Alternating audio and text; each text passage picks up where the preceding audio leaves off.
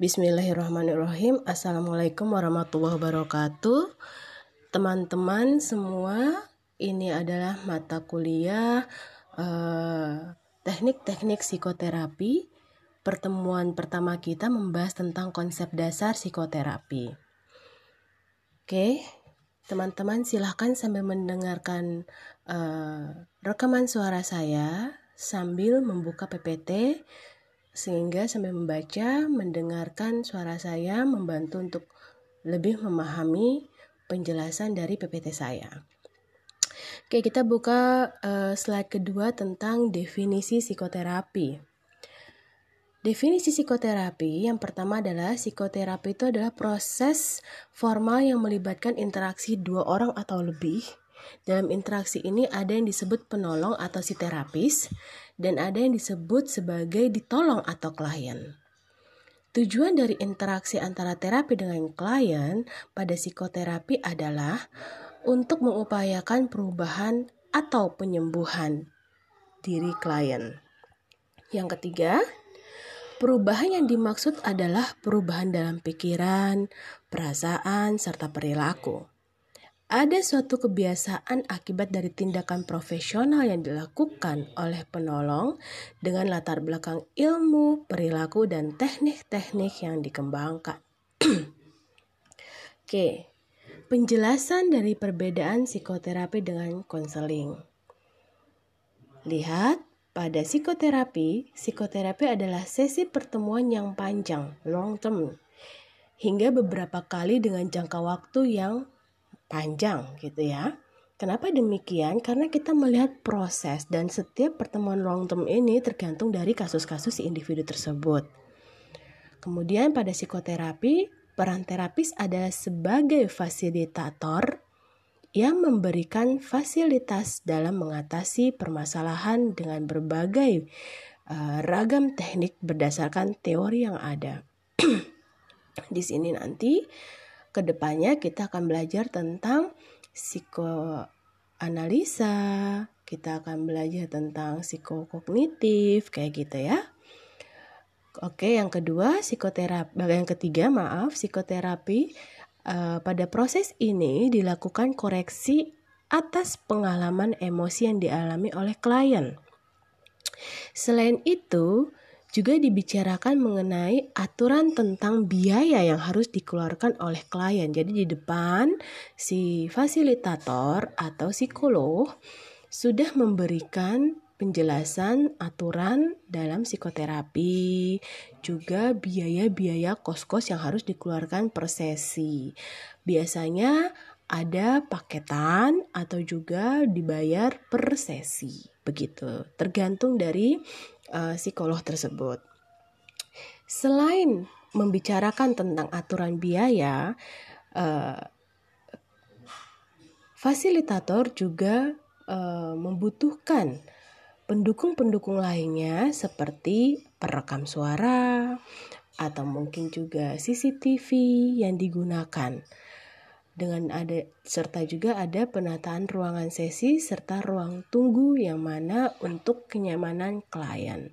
Ingat, uh, ketika kita ingin merekam suara ataupun merekam uh, visual atau menggunakan CCTV, kita sampaikan kepada klien dulu dan kita wajib menjaga kerahasiaan kasus klien atau pada prosesi psikoterapi.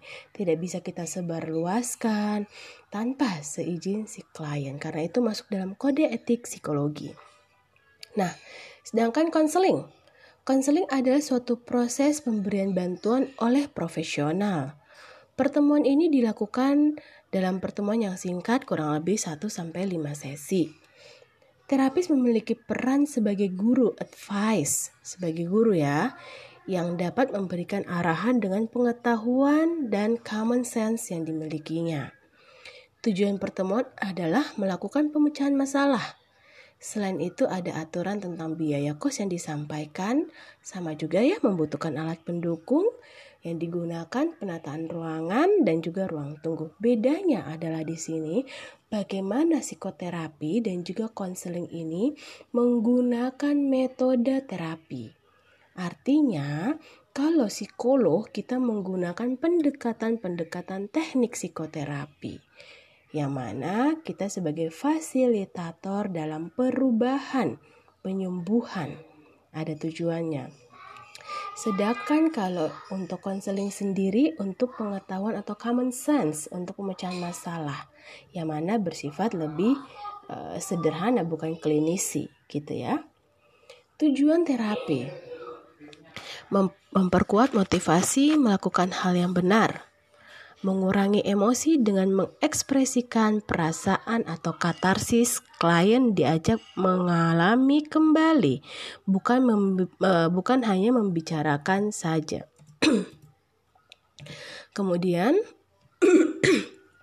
mengembangkan potensi, mengubah kebiasaan, mengubah struktur kognitif, meningkatkan pengetahuan dan kapasitas untuk mengambil keputusan yang tepat, meningkatkan pengetahuan diri atau mencari bagaimana insight, meningkatkan hubungan antar pribadi, mengubah lingkungan sosial individu, mengubah proses somatik atau rasa sakit yang meningkatkan kesadaran tubuh sehingga bisa kita lakukan relaksasi, latihan fisik atau exercise dan lainnya.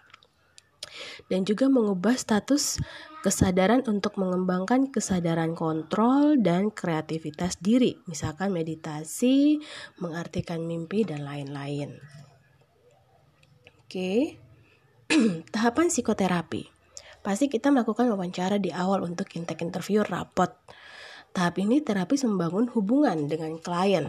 Proses yang dilakukan adalah penggalian masalah. Perlu ada penjelasan tentang aturan yang penting membangun komitmen dengan klien karena begini. Kalau kita tidak membangun uh, komitmen dengan klien, klien itu akan seenaknya dan kabur begitu saja padahal masalahnya belum tuntas. Ujung-ujungnya menyalahkan tenaga profesional. Padahal sebenarnya sesinya tersebut belum selesai. Lalu yang kedua tahap kedua proses terapi. Proses terapi sangat tergantung aliran dari terapis yang melakukan terapi. Mau pakai psikoanalisa, mau psikoanalisa kah? Mau pakai uh, client center kah? Mau memakai behavioral kah? memakai kognitif kah? Semua proses itu tergantung dari terapis itu menggunakan aliran apa dan juga disesuaikan dengan kasusnya. Tindakan Sebelum proses terapi berakhir, penting untuk menjelaskan kepada klien arah tindakan yang dilakukan untuk menyelesaikan masalah dirinya. Terjadi proses kesimpulan dan kesepakatan tindakan dari klien dari pertemuan yang dilakukan. Yang terakhir, mengakhiri terapi, sebelum sesi terapi berakhir, perlu disampaikan sejak beberapa waktu sebelum berakhir agar klien dapat bersiap-siap. Artinya di sini klien harus e, perlahan-lahan secara mandiri untuk bisa terlibat sendiri dengan kasusnya yang di mana sudah diajarkan oleh e, terapis dalam menangani kasus-kasusnya. Oke. Kondisi dasar psikoterapi. Yang pertama, kesepakatan bagi klien untuk belajar kembali. Yang kedua, klien mengalami kembali tidak sekedar membicarakan pengalamannya. Di sini kita butuh menggiring klien ya bagaimana mengalami kembali masalah itu kita mem membuka lagi masalahnya. Nah di sini hati-hati butuh teknik juga ya. Ketika membuka masalahnya kita harus melihat bagaimana ekspresi gestur wajahnya bagaimana kecepatan nafasnya itu kita juga lihat. Ketika memang dia tidak kuat kita harus berhenti dulu sejenak. Kita begiring pelan-pelan agar dia bisa kembali lagi menceritakan. Yang ketiga hubungan yang menyem uh, yang menyembuhkan. Jadi ada sebuah trust uh, antara si klien dan juga uh, si fasilitator ini ya. Lalu yang keempat, motivasi, keyakinan, dan harapan klien perlu ada dalam setiap sesi terapi. Nah, kalau dia tidak ada motivasi dan keyakinan, kita dalam melakukan psikoterapi atau terapi itu sulit sekali. Maka sangat membutuhkan sekali orang-orang atau caregivernya secara dekat, misalkan kayak keluarga atau mungkin sahabat kayak gitu ya yang memang bisa dipercaya. Intervensi dasar dari psikoterapi merupakan uh, tahapan, ada beberapa tahapan. Yang, yang pertama, bertanya dalam bentuk pertanyaan terbuka observasi bagaimana gestur dan ekspresi klien. Penjelasan, kita minta penjelasan kepada klien terhadap permasalahannya. Eksklamasi, kita lihat bagaimana gerakan klien yang menyatakan suatu kondisi. Kita observasi secara mendalam. Mimiknya, gerakannya, terus cara duduknya, kita lihat semuanya konfrontasi tidak dilakukan di awal sesi tapi dilakukan kita lihat setelah memang butuh konfrontasi maka kita lakukan konfrontasi terhadap kasus yang dia ceritakan lalu interve, uh, inter, interpretasi biasanya dalam aliran psikoanalisa begitu nah keterampilan terapis Komunikasi yang dilakukan terapis antara lain komunikasi verbal pastinya, komunikasi yang jelas. Komunikasi nonverbal itu penggunaan waktu, penggunaan tubuh, suara, intonasi ya, dan juga penggunaan lingkungan.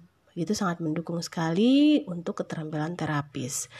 Oke, keterampilan komunikasi dasar. Keterampilan komunikasi dasar menjadi hal yang penting dalam psikoterapi.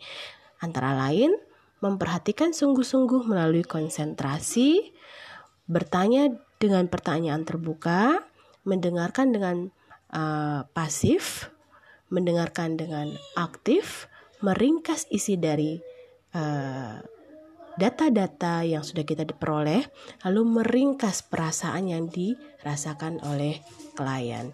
Terima kasih, demikian materi dari saya. Silakan dipelajari terlebih dahulu.